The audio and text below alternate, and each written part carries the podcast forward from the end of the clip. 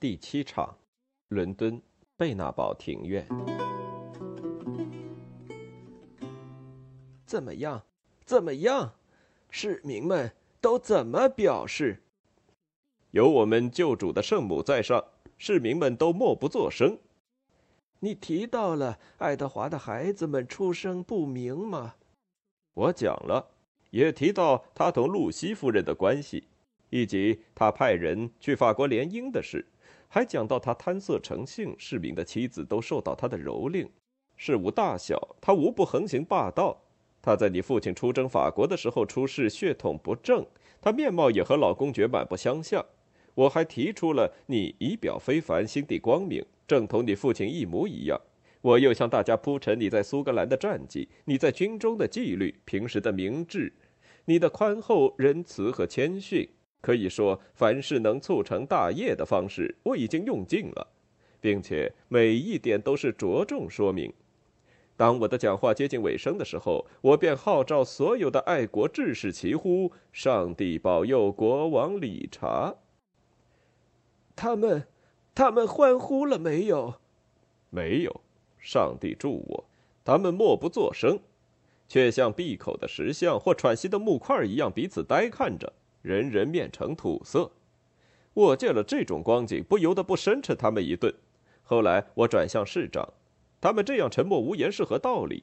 他回答说：“人民不习惯于听听宣讲，除非通过传达。”于是我请他代我重述一遍，他却没有肯自己负责讲出一句话来，只顾说：“呃，公爵这样说，公爵的意思是那样。”他说完以后，我自己的几个人在会议厅的一头抛起了帽子，大约有十人左右齐声喊道：“上帝保佑理查王！”这时间，我抓紧这几个人呼喊的机会说道：“感谢各位好市民和朋友们，大家这样异口同声、热情欢呼，说明你们深明大义，爱护理查。”说着，我便走出来了。是些什么哑巴木头人？他们竟不发一言吗？市长和他的同伴们来不来？市长就来。你装出有些顾虑的样子，除非他竭力恳求，不要理会他。要记住，你拿一本祈祷书在手里，站在两个神父中间，我的好大人，这样我好唱出一套赞美曲来。切莫轻易的答应我们的要求，要学姑娘一般口口声声的说不，然后半推半就接受下来。我去，如果你能为他们请命，而我为自己推让，两人都做得高明，就不愁我们的大事不成了。去吧，快躲上屋顶去，市长大人在敲门了。欢迎我的大人们。我正在这里专程求见，我怕公爵不肯和我们接谈呢。哦，凯兹比，你主人对我的请求怎么说？我的尊贵的大人，他恳请阁下等明天或再迟一天来见他。他在里边和两位尊贵的神父一起虔诚默祷，他不想为世俗事烦心读神而废止礼拜。好，凯兹比，请你再去禀告贵爵爷。就说我自己，呃，还有市长，还有各城镇的官长都在这里等候他殿下商讨国家大事，这可是与人人的幸福有关的。我马上去把你的本意转达给他。嘿，我的大人，这位王公却不像爱德华，他并不在猥亵的榻间安息，却双膝跪地，潜心膜拜。也不和左右朝臣一起荒度岁月，却追随着两位富有修养的神父沉思默想。他并不贪食懒睡，无所用心，却专事祈祷，以丰富心灵。如果能有这位善德善行的王公负起国家重任，英格兰就万幸了。可是我担心，我们很难说动他的心呢。如果他殿下拒绝的话，愿上帝保佑我们。嗯。我怕他会顾辞不疑。凯兹比回来了。凯兹比，他殿下怎么说？他感到奇怪。你们聚集了成队的市民要和他接谈，到底是为什么？他殿下事先未有准备。我的大人，他怕您对他不存善意。我的尊贵的兄长竟对我生疑，说我来意不善，叫我心中很是难堪。有上天为证，我们此来是出于至诚，还请你再去一次，禀知殿下。圣洁虔诚的信徒在诵经礼拜的时候，春风满怀，心意坚贞，要想他转移思念，委实很不容易呀。看呐，他殿下站在两位神父之间呢。这一对德高望重的支柱，扶持着虔诚在心的君主，免得他堕入虚荣。瞧，他手里还捧着一本祈祷书，这才是一个圣者的真实标志呀！满载圣誉的普兰塔奇纳特，至德的王公，请您垂听我们的请求。我们打断了您的祈祷，妨碍了您的一片真诚，还请您宽恕。我的大人不用这样道歉，应该是我请您恕我无礼。我只顾着诚心祈祷，为上帝争光荣，未能马上接待各位朋友，有负圣意。呃，不过这暂且不提，请问阁下有何指教？我希望这正是一件顺天应人的事。也是这岛国上无主良民所一心向往的事。我很怕我犯了什么错误，全市人民看不入眼，因而您此刻来责难我，怪我做了错事还不自知。您确实如此啊，我的大人，望殿下接受我们的恳求，借以改正您的过错。啊，当然，否则我又怎能在人间求生存呢？那就请听我冒昧陈词。您不该再三推辞，放弃至尊的宝座，那是您祖代相传的威权所在，是您福印降临，也是您世袭而来的名分。您熠熠皇室的世代光荣，岂能由您让给一支腐朽的细族？您在高枕无忧之中忧思遐想，而这块黄土正等待着大力扶持。为国家前途计，我们特来敦促您醒悟过来。如今纲常不正，面目全非，皇朝正统平添枯枝残叶，无以生根，势必陷落深渊，从此淹没无闻。为了拯救这种颓运，我们衷心请求殿下亲自负起国家的重任，掌握王权。不再为人作嫁，做一个护政者、加载代理人，或是当一个卑贱的经手员。您应该维护血统，继承王业。本是您生来的权利，是您的领土，应归您自有。为此之故，我和市民们一起，还有您的虔诚热情的朋友们，都急切地催促我来向殿下发出这正义的呼声，求您垂听下情。以我的地位或您的处境来看，我不知道该默然离去此地，还是该严斥您一番。如果我不予作答，您或许认为我是个守口如瓶的野心家。是我眼见您一厢情愿地把那辉煌的重担套上我的肩头，而我却默然承受下来了。如果我见您一片至诚向我求告，我反而横加斥责，这岂不是我又杜绝了有备的言路？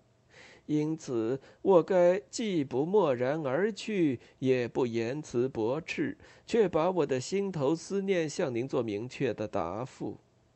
您的热诚值得我衷心感激，但是对我要求过分，我自愧无能，怕难服众望。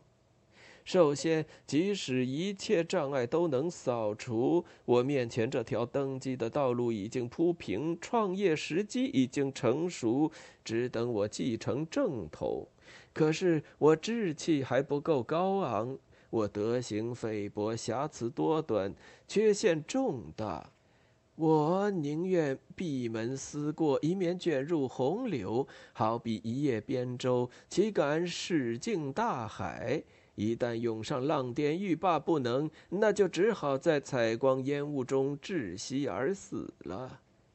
好在今天还不需要我，感谢上帝。如果讲到需要，我正该多下功夫自助助人。王室系族留下了王室子嗣，经过日换星移，自可成长起来。来日坐镇朝廷，你我都会臣服而乐事新君。您所要委我的重任，我加在他身上，是天命所归，也是他权分所在。上帝不容我强夺他的王权。我的大人，这确实说明您心地磊落。无奈从多方考虑，您所顾念的那些不可琢磨的细节。您说爱德华是您大哥的儿子，我们也如此说，却不出自他的妻。早先他和露西夫人订过婚约，至今还有您在世的母亲可以作证。后来又由中间人去法国向法王的姨妹波娜求婚结盟，此后两人都遭冷落。于是，一个多儿的寡母色衰浮浅，竟然乞怜求诉。他虽青春已逝，年已半老，君王却贪淫无度，眉目传情，好比鹰鸟高飞半空，忽而窜落，以致伤风败俗，寡妇重婚。因此，一场末世法纪的结合传下了这个小爱德华。为了保持体面，成为了太子。我本可深入揭露，但是。为魏王人留些余地，我且话到口边暂留三分。所以，我的好大人，愿您亲自接过我们所呈现的至尊权位，即使不为我们和全国的幸福着想，也该把这祖传的尊贵血统继承了下去，匡时旧事，恢复真正纲纪。接受吧，好大人，您的市民们都在请求您了。伟大的主君，莫拒绝这诚心的献礼，啊，大人，让他们欢庆吧，允许他们的合理请求吧。唉，你们何必硬要把重担堆在我的身上呢？我不配治理国家，不应称为君王。务必请你们不要误会，我不能也不愿听从你们的要求。如果您拒绝所请，一心为了爱护您的侄儿，不忍将他废黜，诚如我们在您日常与亲朋过往、处事接物之中，知道您一向心地温厚，待人体贴入微。无奈此刻我们已顾不得您接受与否，反正不能由您侄儿在我国成为君王，我们只好拥立他人继承王位，那样您的王室势必声名扫地，倾覆无闻。现在我们仅做此决定，并向您告辞。市民们，走吧，我们不再请求了。叫他们回来，好主君，接受他们的请求。你如果再不应允，全国都要遭殃了。你们真的要逼我负起这繁星的重任吗？叫他们回来，我何尝是铁石心肠？虽然违拗我的心性，我岂能辜负盛情，顽固到底？